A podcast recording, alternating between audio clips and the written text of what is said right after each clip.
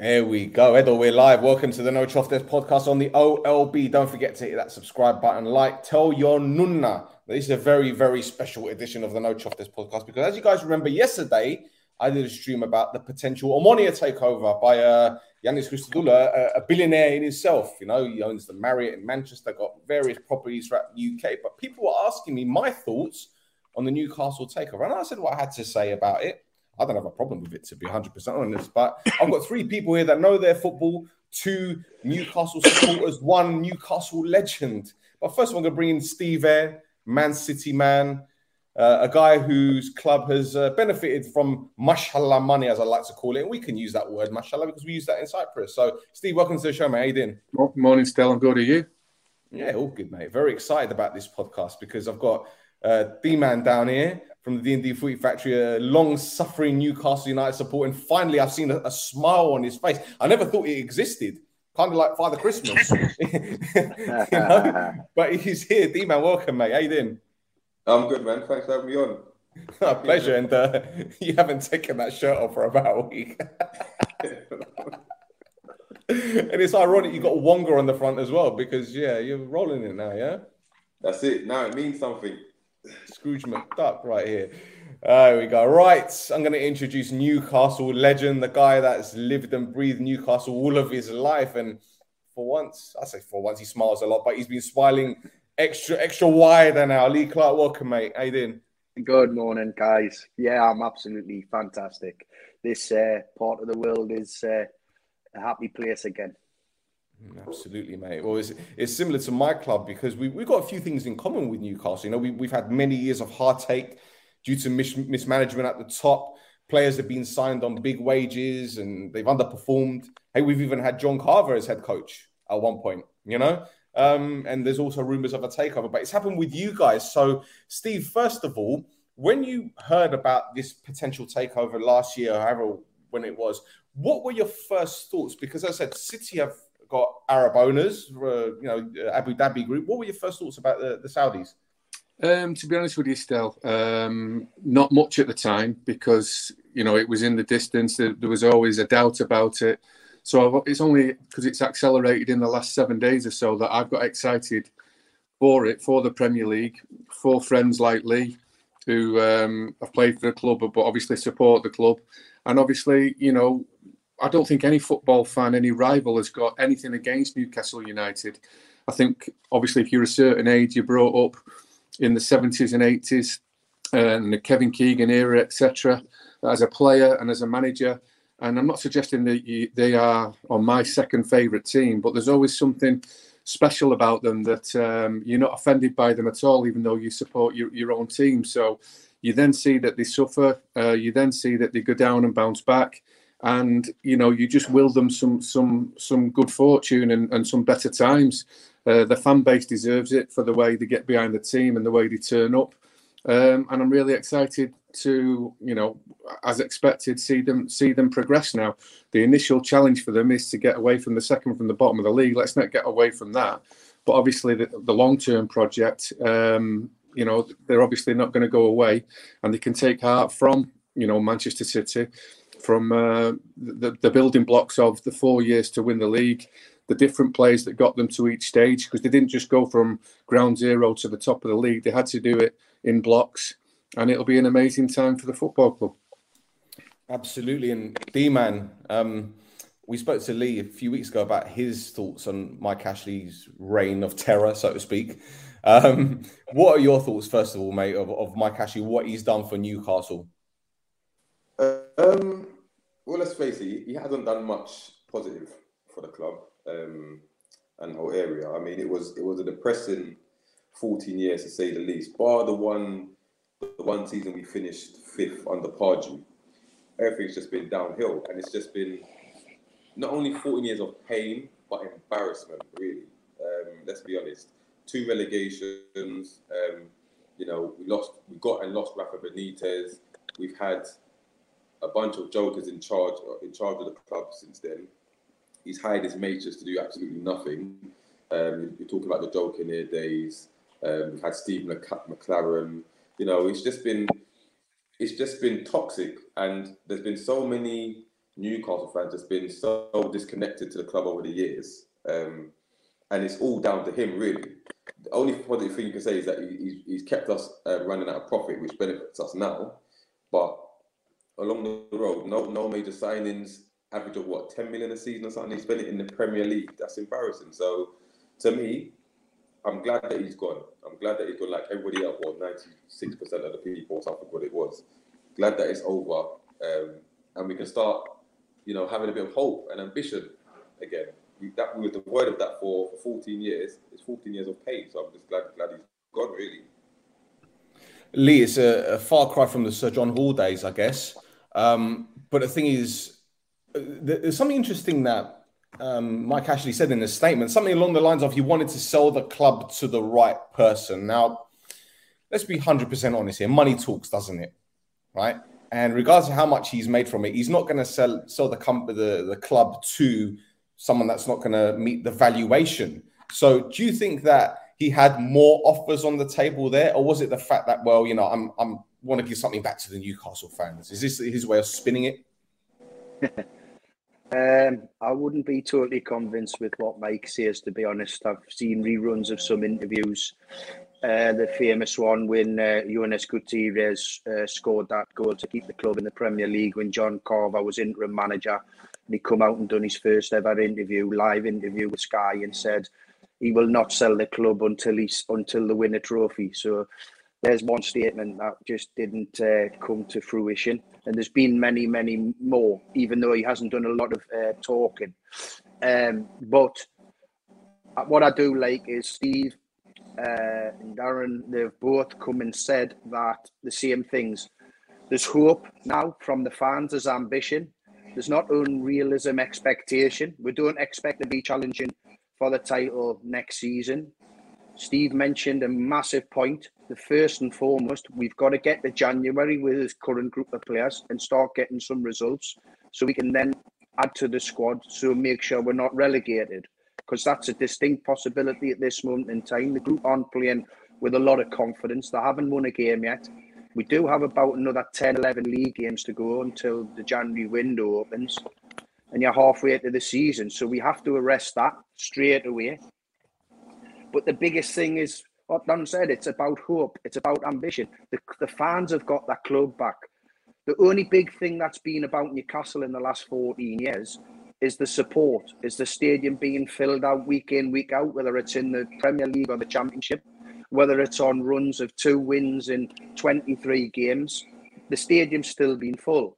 And that's been the only thing that's been big about the football club. Nothing that's on the pitch. The infrastructure is not at all in the 21st century. So it's it's it's all these things. Yeah, that's that's understandable, and it's it's been a very very frustrating time for everyone associated with the club, from people that work at the club, I'm assuming, to the players, etc. But you mentioned something quite interesting there, Stephen, uh, uh, Lee, sorry, uh, in terms of the players and um, how they're going to have to get themselves out of the mire, so to speak. Does a uh, takeover like this, do you think it galvanizes the squad, or does it make a lot of players think, "Oh, hang about, my career here is on the line right now because we've got someone here that can bring in bigger names on bigger wages"?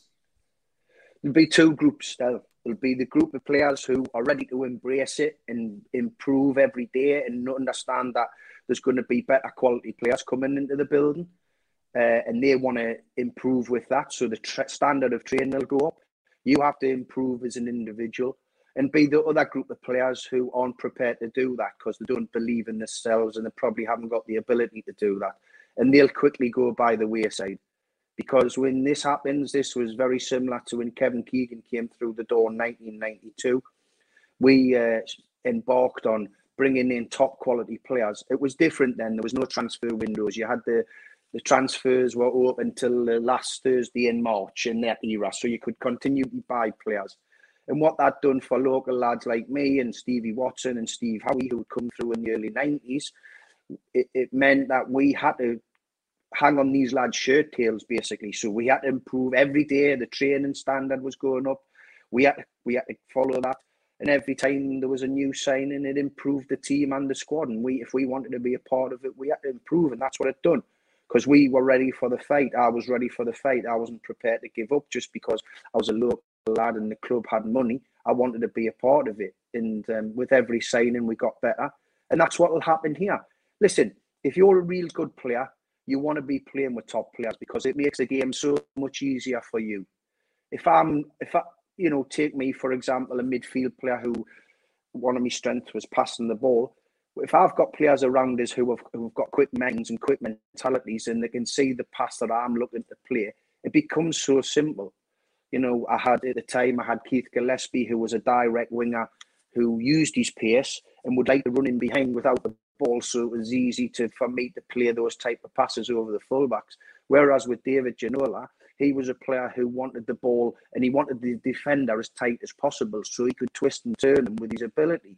So you, you got to know these players, their strengths and the weaknesses, but because they were top, they made the game so easy. And if you want to improve and you think you've got the ability to do that, you'll be around, you'll hang around. The players who want to be there, they'll stay. The players who believe they can and they've got the ability to do it. You know, sometimes it's difficult. You don't see the full benefits or you don't see the full quality of a player if he's playing in a team that's fighting relegation and the ambition from the top is just to finish fourth bottom because you know one time you'll slip through the trapdoor. But also you're not playing. Uh, there's been no um, emphasis from the top to, to to give the manager or the head coach at that time a quality enough squad, and they've just had to fight and fight. And they've showed a great attitude. The players over the last 14 years, there's not many I could question for the, the lack of fight or the lack of desire you question is, a, is the quality being good enough, but, but that's because of the investment. And players who, who were there, um, you know, at this moment in time, they might flourish when the better players come. Without a doubt, there will be there will be players who don't, and they'll be moved on. But that's in, in, in all football teams. But you know, there's an opportunity there now for some of these these fans, these sorry, these players on Sunday are going to experience something they've never experienced before. This is going to be an electric St James's Park where there's no toxicity between the fans and the leadership. There's going to be a connectivity, and they're going to be with them every single step of the way, every second, every minute. If there's a bad pass, if there's a bad pass, if there's a, a, a mistake, they'll be supportive because there's not that feeling. There's that feeling. There's this hope. This is a new era. So there's no real excuses for the players now to say, listen, um, we, you know, the, the, the atmosphere isn't great. We're worried about making mistakes. We're worried about going a goal behind. There, there won't be that now. Um, so, you know, it's a different ball game now for the players. They have to embrace it. Absolutely, and that, you know that leads me on to my next question here for, for Steve. When City were taken over by uh, the Abu Dhabi or the Abu Dhabi group, was what were they called then? Because they changed their name to the City Group, didn't they? I think you're right. Yeah. Um, I remember they started signing the likes of Adebayor and I think mm. Robinho came under Shinawatra, didn't he? If I'm not mistaken, yes. right? So, but you're signing the likes of Adebayor, Gareth Barry, etc., etc. Did you ever envisage City signing the likes of Aguero and Yaya Toure when these guys took over? Yes, because I was privileged enough to obviously work there for 21 years, still speak to some players, uh, obviously speak to ex-players, uh, coaching staff and as a supporter uh, with a big heart and an interest for it, more so at that time than now. In all fairness, as I was a lot younger, you would ask the question, and there was people that you've trusted and known half your life telling you, "Yeah, yeah, this is this is not going going away. This is for real. This is serious. Start dreaming big." Now, I've never really been one to go over the top or get carried away, but when people you trust start telling you you know these things, then, yeah, and they, you know the, what they did do, they did sign a core of players, uh, mostly British, uh, but but not all, and and they'd all had Premier League experience. Some that you forget, Samir Nasri had already done it in the Premier League. Gael Clichy, Joleon Lescott, Shay Given. Um, then you've got Carlos Tevez, and then marquee signings like David Silva, Yaya Toure, Pablo Zabaleta, who obviously went on to play for for ten years.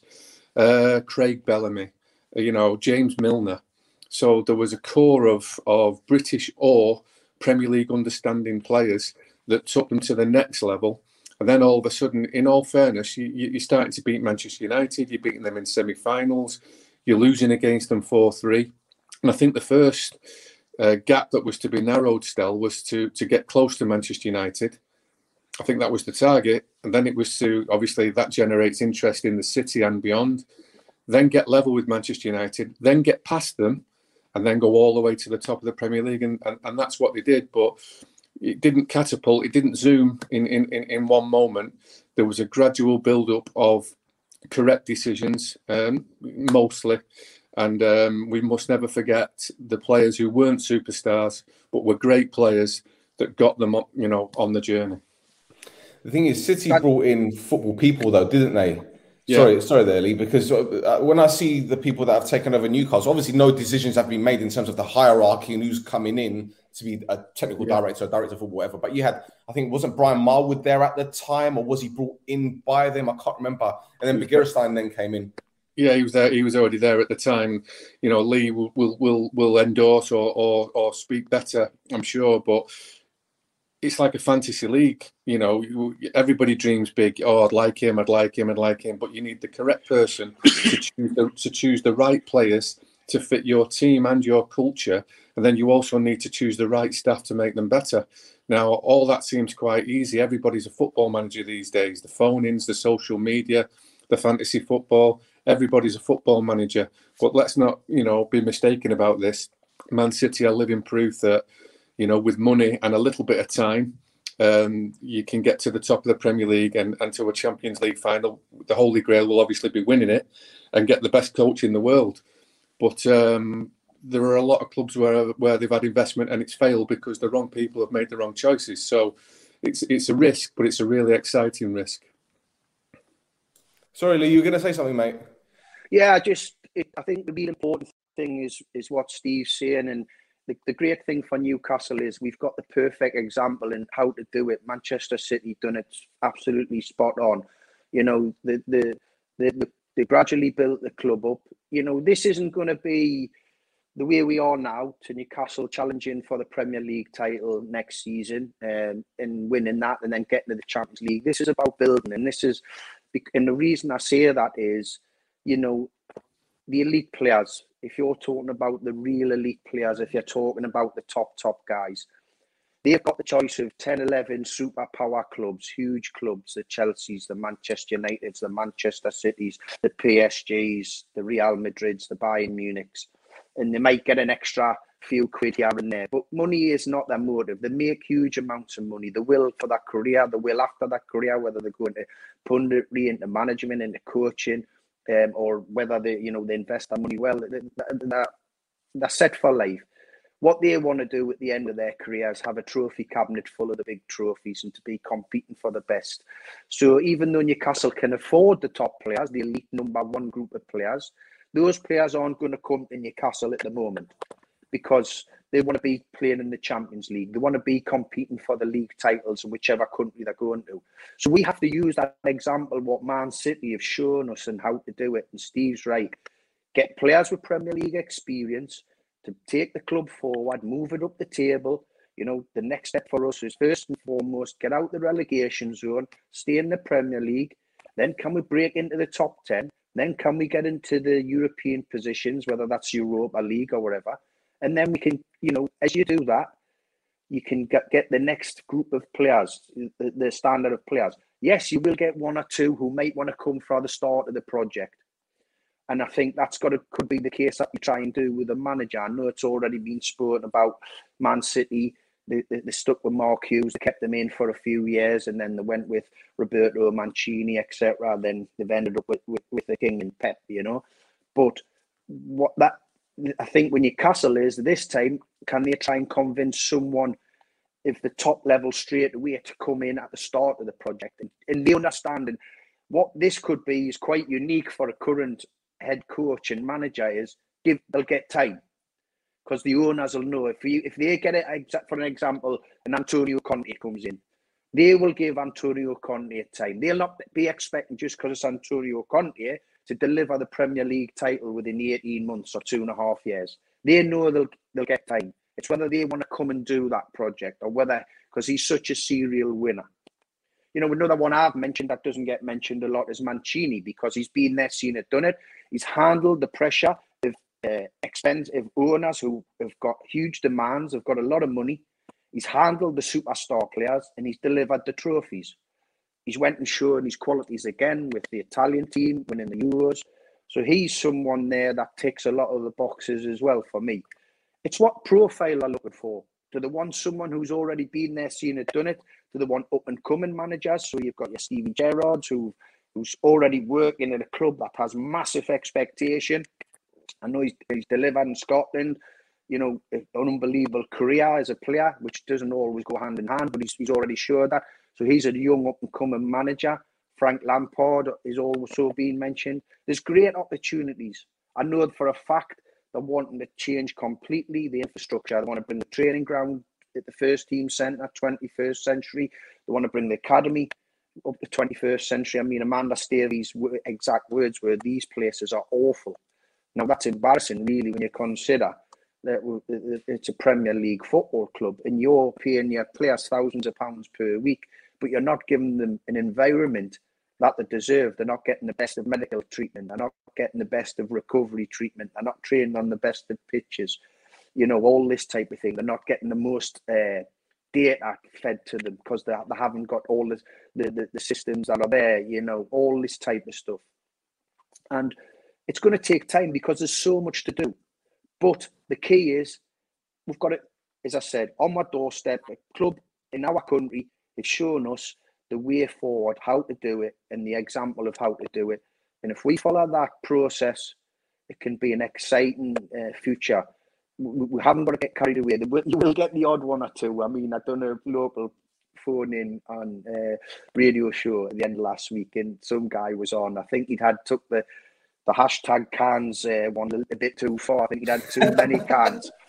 But uh, he, uh, he was saying in January we just want Mbappe and Haaland and Neymar. We'll settle for those three. So we, that, that's that's the craziness that you're going to get with the odd person. But I think the majority are quite sensible in what that, what they're thinking. Absolutely. We've got some comments here, right here. Uh, keep up a good job. I, I, studied Newcastle and I must say I was thrilled with the fans' love for the team. They really deserve much better. Thanks, Andy. Appreciate it, mate. Andros just said my new team in the Premier League is Newcastle. And uh, Rick, hello, mate. Top six is a real possibility for next season, but don't expect massive names immediately. They need to, re, uh, sorry, they need to restructure internally first to ensure. Yeah, this is what the guys have just touched, on, which is fantastic, brilliant. Cheers, Rick. Um, D man, I want to ask you something. I'm going to address the uh, the elephant in the room, which is human rights, yes, sports washing, yeah, terms you've heard on numerous occasions um, especially when it comes to this takeover. Now, I have my own views about this, and many people are going to completely disagree with me. But I think that this sort of activity has been rife in the game for numerous years. I mean, we can even talk about Colonel Gaddafi's son playing for three Serie A teams. If we're going, if we're going to be talking about, you know, sweeping things under the carpet, we could talk about the Saudis um, being Man United's uh, corporate sponsor since 2008. There was no complaints there. These are things that you and I have, have, discussed in the past. So when it comes to your club being taken over, okay, by a consortium with 80% being the, these the, the Saudis, what what does it mean to you the whole sports washing thing? What are your thoughts on it? Um, well, a few things. Well, first of all, I'm sure, like I said, if you dig deep enough, you're gonna find any billionaire owner. If you dig deep enough, there's something probably quite suspect about the origin of the funds or the activities behind the scenes and stuff like that. Chelsea, um, not so much United and stuff like that, but other billionaire owners. But I'll be honest, I'm not an expert on, on, on the human rights issue or sports washing, and I think most football fans aren't. They've just heard the term, attached it to Newcastle, and, and started to vilify the fans, which I don't understand. Now, let's be honest, we, we, we know about the atrocities about the human rights to a certain degree, and we don't agree with it. And I don't think any Newcastle fan agrees with it. But there's a bit of hypocrisy here. I mean, if also if, it, if it's if it's good enough for the Premier League, um, the government we know do do a lot of business with Saudi Arabia anyway. Um, they have no no arguments against the move, and then you've got like other sports, boxing, F one, horse racing. Why are they not scrutinised? But all of a sudden, Newcastle fans are expected to take the moral high ground and say, no, we don't want no, nothing to do with this. And I'm pretty sure every other team, if you had, if you said to them, you're going to be taken over by the richest club and become the richest club in the world, but there may be an issue with sports washing. Are you going to oppose it? How many would say no? In, in the grand scheme of things, from a sporting perspective, how many would say no? Doesn't mean that you agree with what's going on and what you've heard, because you know we've heard about the murder of the journalists and stuff like that, which we don't agree with. But again, what has that got with Newcastle taking? What is expected of Newcastle fans in here? I don't understand. What What do you expect us to do? That completely wash hands with it, make protests outside? No, the they yeah they expect you to protest and say no, don't buy our club, don't don't right. don't make us better. Is, and it's, it's not about that for Newcastle fans. What it's about is, is the start of a new era, the end of Mike Ashley, first and foremost. Where the funds come from, we've been told we can only go on what we've been told, and that what the Premier League is, is, okay with, and what everybody else, is, the authorities seem to be okay with, we can only go on that. Sports washing, listen, there's many ways you can address that. Look, if you look at Man City's owners, I'm sure if you dig dig deep enough, they're not, they're not, they're not innocent. Look at PSG's owners; they're probably not innocent. Like, so why is it again? It, I think it's more the people that are really bringing it up. I think it's more of a, a jealousy thing a jealousy thing, if I'm, if I'm completely honest, because I, I've never heard anyone oppose be so so much in uproar before Newcastle were linked to these people, or, or, in fact before it was actually taken over. Once it was taken over, that's when everyone wants to be in an uproar about this. When, like I said, there's many other sports you could go you, you, you could go and um, protest against, but Newcastle fans, I don't, I don't, I just don't get it. I don't get it. So well, well, this is it. You, you you hit the nail right on the head. When it comes to F1, they've had it in Saudi Arabia. I mean, the WWE, which is meant for children, they've had numerous shows in Saudi Arabia. I mean, look, the next time you you your kids watch the Disney Channel, just remember the PIF have invested in them. The next time you book a cab with Uber, the PIF have invested in that company. Uh, Facebook, when you go to message your mates abroad, the PI have invested in them. Uh, Starbucks, when you get your coffee, they've invested in them. Hey, Pfizer, when you've had your jab for the COVID, chances are PIF have invested in them as well, which is a fact. So this is it. This is it. So it's it's all nonsense as far as, far as I'm concerned. And, and, Steve, I'm sure you've heard it so many times with, with Man City in the past. Oh, human rights, human rights. And look, I get what happened with Khashoggi, who's a who's a journalist that was murdered, and the, the Saudis have like they didn't take responsibility for it, but they did it. It was it was on on their watch, so to speak. I get it, but again, when it comes to priorities, you can have a lot of journalists who are probably going to oppose it deep down, but won't say it out loud because they know full well that they're going to have to be reporting on Newcastle. So access is currency, right? So if you speak badly against Newcastle, they ban you so you can't talk to their players. So obviously they're going to toe the line. So it's all hypocrisy, isn't it? I guess so, and you certainly know more about it than, than me, Stel. So I'm not going to claim to have any real, you know, knowledge or expertise in this area at all. But uh, I think many people have investigated, you know, irregularities uh, or, or, possible irregularities, and you know, City as a club have always come come out of it come out of it cleanly. Um, you don't know you don't know um, what goes on in, in in the boardroom it's very hard to know what goes on in a dressing room. You can guess it, and there's the occasional leak, but you very rarely hear what goes on in a boardroom. Um, and the journalists are, are, the same. So I'm very much led by the media itself still. So so you know what, whatever they say is, is, is my knowledge really. So I, have no real opinion other than where the, where there's money, uh, an extreme amount of it. There's always probably suggestions of corruptness, but but until proved, like anything in life, until proven, uh, then then it, then it remains innocent, in my opinion. Mm. And, and, I think I'm, I'm going to say something which might upset a few people here, but um, Jimmy Savile was knighted, and we know what happened with him. So what it, it doesn't happen anywhere else. Do you know what I'm saying? These things are, are swept under the carpet when when it matters. But Lee, I want to talk about uh, the Saudis' um, investment in the club here because obviously we know that legally that apparently they're not going to take over, but we know what they're going to be doing in the background in terms of the infrastructure. We saw what we've seen what Mansour has done with Man City, the city of Manchester. They built uh, a training ground. They've built a, is it a university there, Steve, as well. So they've done a lot of stuff for the the city as a whole, right? Yeah, yeah, absolutely, yeah, yeah. So I'm hearing that there's there's an offshore wind farm in Blyth, is there, Lee? And apparently yes. they're going to be they're going to be helping with um, uh, what's it called? What's the word? Uh, raw. Uh, I forgot it now. The, the, word's gone out of my head. Uh, renewable well, energy. Is, renewable yeah, energy. Yeah, the, thing, the thing is, they're, they're going to invest like uh, the Man City guys. They're going to invest in the local community as well as the football club. They're going to the infrastructure, the the, the environment around the city, around the uh, stadium. You know, there's been a lot of money pumped into that as well. You know that you know isn't just down to football. Obviously, the Etihad campus as well, the training facility is just absolutely superb facility. Uh, this is when I say about examples. This is what you know they've got to look to do. I mean, uh, they're gonna they're gonna invest heavily in, in the women's team as well. I mean, that was just a token gesture under under Mike Ashley. The only thing it had in terms of connection with Newcastle United was the name, but there's going to be a huge amount of investment in that. There's going to be a huge amount of investment in the academy, um, both in terms of uh, playing players, coaching staff, uh, facilities. But as you said, it's going to be it, it's going to be around the community as well. The Reuben brothers, who are part of the, this uh, you know makeup of this new board and consortium we've took over, have massive investments uh, in in around Newcastle in the northeast or Newcastle racecourse. They have many hotels and, and in huge properties in in the city. So this is about them as well, not just doing it for Newcastle United Football Club. This is doing it for Newcastle City and the surrounding area, and and, and, and everyone will benefit. And and this is another great example of what the, the guys have, have done at Manchester City. They haven't just kept the and put the investment just into the football club.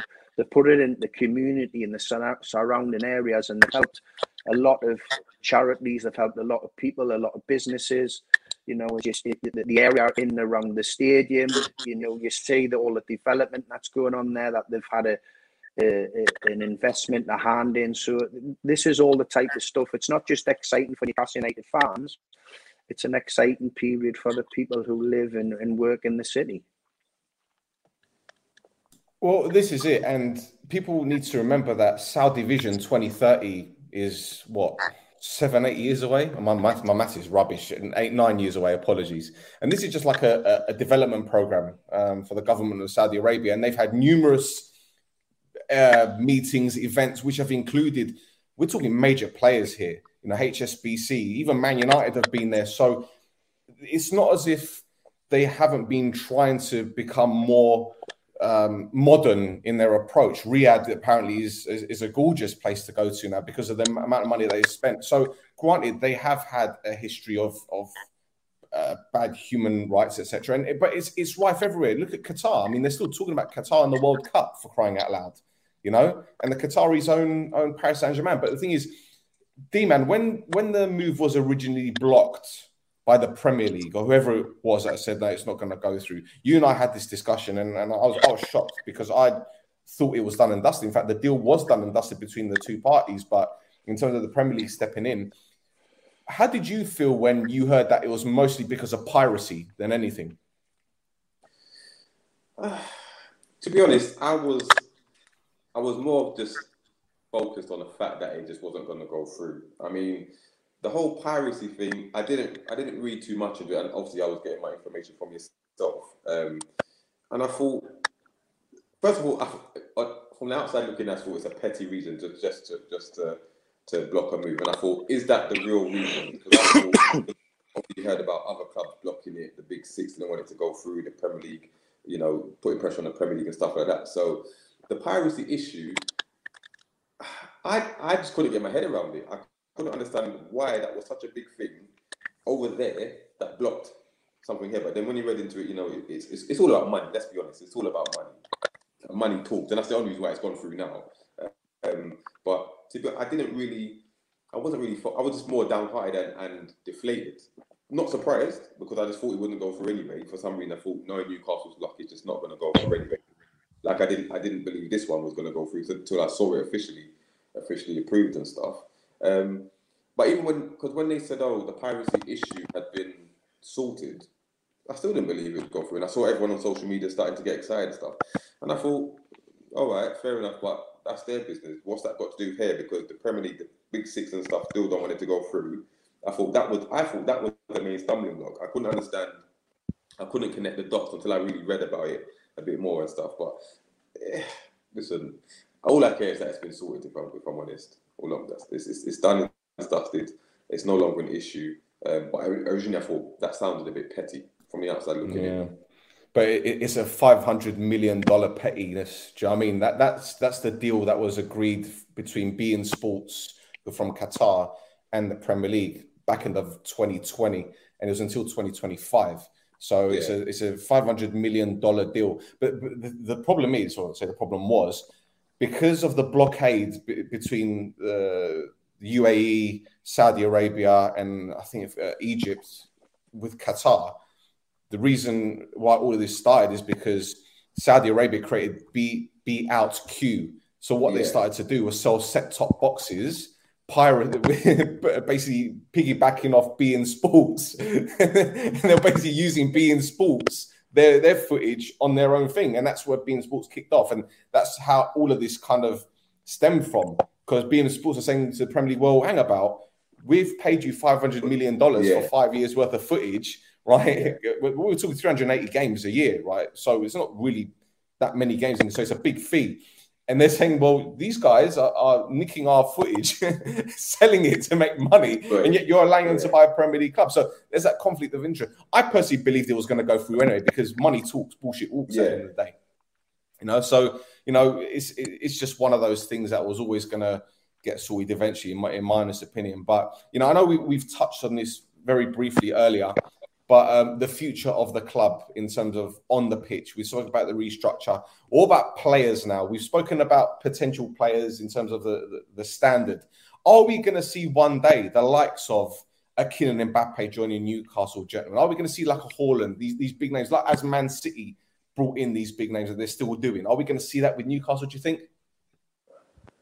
Um, this is for everyone, so jump in. we saw Asprilla, didn't we, Lee? We saw Asprilla, he was a big name at the time. Of course, that's we done that. We were signing the best British and um, international players of, of, of, that era, and we were in for them as well. There was a time where you know Roberto Baggio was a, a serious uh, potential signing. Uh, I think it just came. Really, was that? Was that? Yeah, yeah. That was very, very strong, and I think it was actually everything was agreed. It might have been something in a medical term that broke that move down. So yeah, the, oh, the club, the club know. was going, the club was going for it, and I think when they showed with the the world record signing when they brought Alan home, they showed that they were it was serious business at that time. Now, the club's going to go back into that era, and you know, like Steve said, what happened at Man City at the start? The Man City fans probably were skeptical about this and thought, no, this can never happen. That we will get the elite level of players, but it did, and and that's what this type of money. But it's also the ambition of the club. There was a, there was a plan set out by those owners of Manchester City, and they weren't trying to see it. And the great thing for us Newcastle people is one of the first things Amanda Staveley said was in five years, we want to be challenging, five to 10 years, we want to be challenging for the Premier League and competing in the Champions League. And that's a, that's a hell of a statement, but it's one that we, we hope they'll back up. We think they'll back up. That's what Manchester City people came in and said. It wasn't we want to finish 17th. We want to just stay in the league and collect my TV money every year. We want to be ambitious. So to do that, to achieve that, you've got to get the elite players. And it goes hand in hand. You've got to build but you get the club up to the level that these elite players want to do. And listen, there'll be no, you're, you're always going to be um, loyal to your club and your people and say it's the best place to be and the best fans. But this, these fans haven't seen a major trophy since 1969. And the support of the football club has been crazy over that period of time. In, in, in, in all in all positions in, in the in the pyramid of football. So yeah, I've got no doubt that the, the top top elite players, that number one, if you go from if ten to one and one's the the top of the tree, those ones that are in number one positions or in that time in five years' time, the players that are in that group of players, we will be challenging to sign them, and we will get we will get some of them. Will we get all of them? I don't know because there's some other powerhouses out there already who have the history, who have the the basis, and have the infrastructure but we will be challenging for those players. I think. D-man? I think. I think. I think there's um a few things. The fact that there are so many um, powerhouse clubs now makes it slightly more difficult for Newcastle.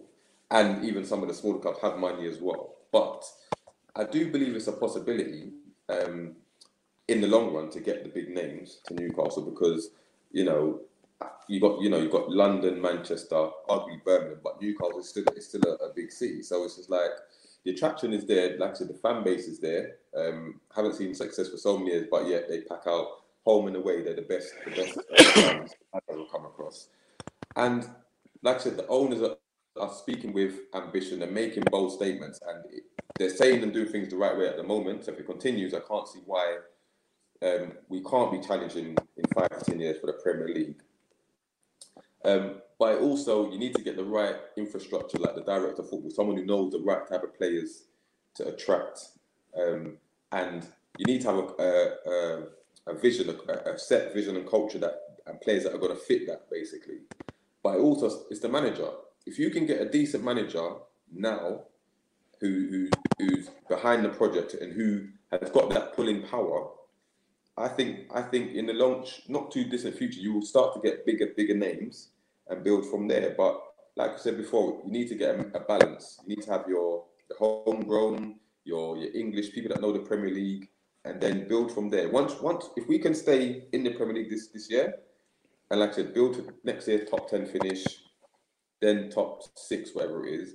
By that time, we should be able to attract a very decent caliber of player because a lot of things we've put in place by then, you can see that the, things going. And like I said, we've got a to follow in Manchester City. So I don't see why not. Whether it's the likes of Mbappe and Haaland, that kind of ilk, that's that's way down the line when you're really competing for Champions League and stuff like that. But there's enough players out there, decent players that you can start with and build from there. And again, once you get the right management in place and the results start to pick up, then I don't see why not. I don't see why not. Yeah, I, think when Middlesbrough signed the likes of Ravanelli and Juninho, that kind of dispelled the myth that oh, players don't like the weather up there and all that kind of stuff. We've seen it with with City and obviously Man United and all, and even Liverpool. I think the the advantage, the big advantage Newcastle has, quite rightly what Lee said, are the supporters. And I've been to Newcastle several occasions, whether it be for work or other activities, and um, it's such a welcoming place and it's very difficult not to become immersed in you know the community and how people are just so friendly and you know and, and I think it makes it easier for a, for a foreign footballer who might not speak the language perfectly, but it, it makes it easier for them to kind of you know make that transition and uh, assimilate, right? I agree. Sorry. Yeah. Oh, was that? God, sorry, I thought. yeah, just everyone really, because I mean, Lee, you, have seen a lot of these, you know, uh, non-English players coming to Newcastle, like Philippe Albert, Pavel Srnicek, God rest his soul, and a few Marc Hottiger, etc. I, I, guess that they they kind of like the environment that they were in because, as I said, it's, it's a very welcoming place, in Newcastle. Bought into the bought into the ethos of the football club, the relationship between the players and the supporters in that era was crazy. There was, you know, you you, you couldn't go anywhere. Um, you couldn't go uh, shopping with a wife. You couldn't go to a restaurant, uh, a bar. You couldn't go to the cinema without someone wanting to stop and talk to you politely. You know, not interfere in your personal space politely and talk about the previous game or the next game coming up. And we felt a responsibility. So you know, for example, we didn't obviously lose a lot of games during that era, but when we did, there was there was none of us out socialising the night of the game after the game or the couple of days after that because we felt a responsibility to those fans that we'd let them down in that given day, you know, because we'd lost the game.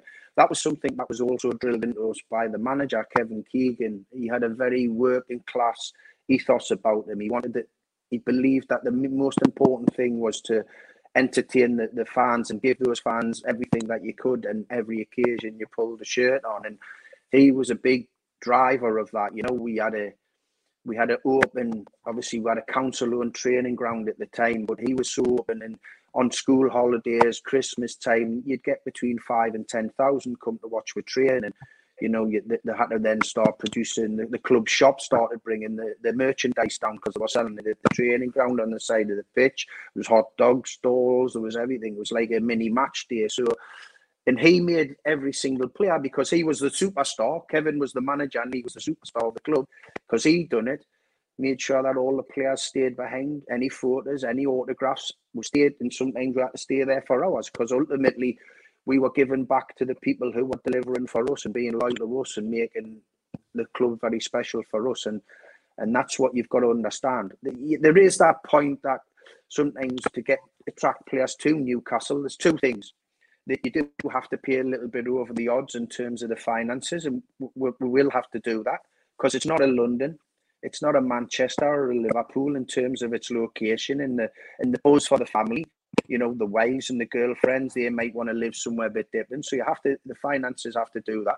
But the other way that Kevin used to do it was bring them to St James's Park before they signed and, and let them watch a game on the QT with their agents and their family.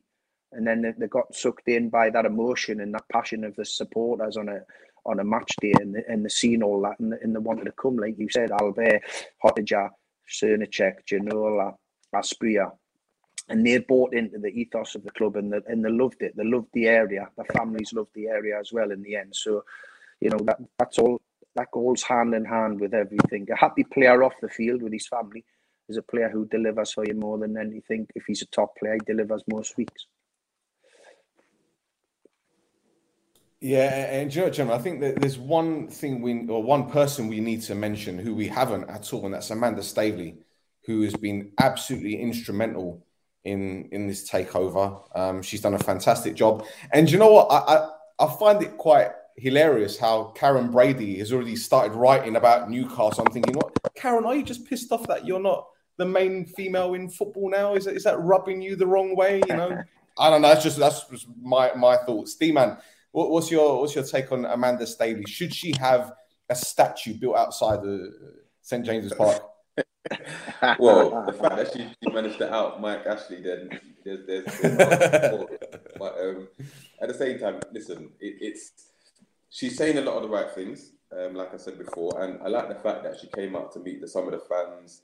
Um, she's done more interviews uh, in the last week than Mike Ashley's done in 14 years. It, it says a lot. So to me, and I like I like the passion that she seems to have for the club and and the way she studied it as well. Um, I think she said she she first saw it a game against Liverpool or something like that, and after that, she went and said, right, we need to buy this club and stuff like that. She worked on it, and I remember hearing her not too long ago on Talk Sport having a little argument with Simon Jordan, and he was basically, and that's when he said the famous quote like, you know, the deal is deader than dead and stuff like that, whatever. And you could tell that she was she refused to give up. She believed in uh, the, the, deal, the club, and and the, the the prospects, and you know, and the, the key thing the key thing she's actually said is you know they want to be ambitious. Um, they're going to compete, you know, for major trophies, but it will take time. And like I said, not most Newcastle fans aren't expecting you know success overnight, but the fact that she seems so connected to the club at the moment, if this continues, then it won't be long till a statue is put up next to Shearer by the stadium and stuff like that. So long may it continue. So I have no complaints about her. I'm very impressed with what I've seen so far, but it's about delivering now, isn't it? And, and the, the steps taken. Let's see what she does with Steve Bruce first. If she gets rid of him before before the Spurs game, then you know, her ratings go up even more than that. But oh, come on, leave Brucey alone. At least give him till January for crying out loud. My goodness, no you don't like him at all, do you? but no, I'm, I'm thoroughly impressed with what I've seen so far, and you know the, the work she's put in to actually get this deal to, to go through because she could have easily walked away when it got um, denied the first time. So you know, hats off to her. Absolutely. Well, gentlemen, let's just wrap it up with one more thing. Final thoughts, Steve. What are your final thoughts on the whole situation? Amazing. You know, uh, sorry for rinse and repeat here still, but um, there are Newcastle fans in their own right, but they're football. And I think football fans have their own team, and I think they have rivals. Um, you know, Leeds United have got a reputation. Uh, Marmite, uh, Manchester United, Liverpool, you know, hugely successful world class football club, of course. Uh, Marmite, and when I say Marmite, you know, to explain, you know, you often love them or hate them. I've never known anybody be offended by Newcastle United, although, should they get success, then I'm sure there will be a few football fans of other clubs start being jealous, antagonised by them, and start to dislike them. but I really don't know any football fan that doesn't wish Newcastle United the best, providing that they don't go past 13. That's exactly how I feel. Now, it's going to be great fun for me as a Manchester City supporter because they've got to go over about 20 clubs at least before they attack my team. And when they do, if it ends up being how you were brought up watching Newcastle rivaling for, you know, cup finals and towards the top of the Premier League with that amazing, you know, Toon Army, then it can only be good for the game. Just very quickly, um, City did lot, dozens of things, still dozens of things to get it right before it moved on elitely.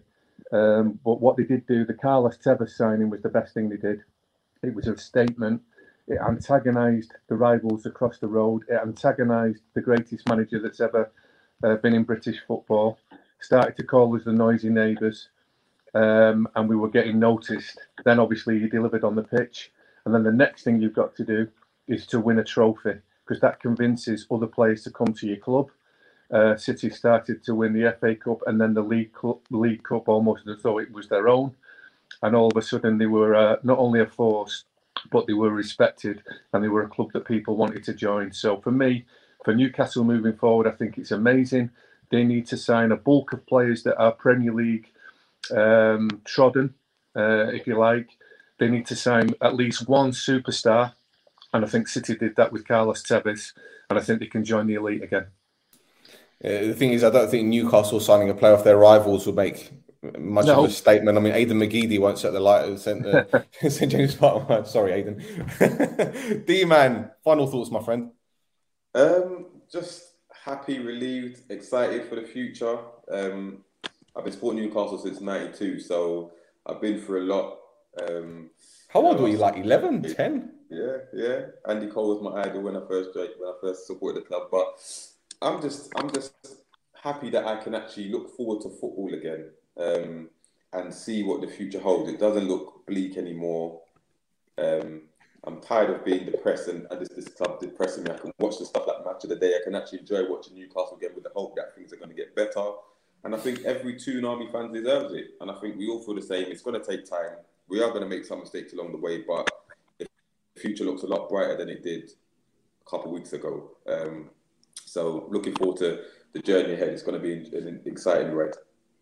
Shame on you, Rodri Giggs, for that comment. Sorry, I just had to put that there. Good stuff there, D man. And Lee, final word from you, young man.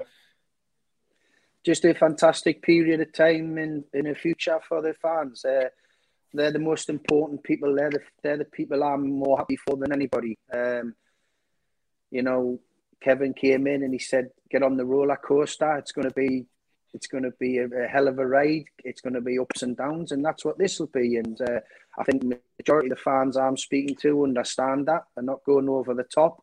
They're not expecting it to be an upward curve all the time. There will be little bumps along the way. Um, but as I said, the, the good thing about our football club and our ownership now We've had a we've got a fantastic example at Manchester City of how, how to do it, how to achieve it, and how to sustain it, and that's the key.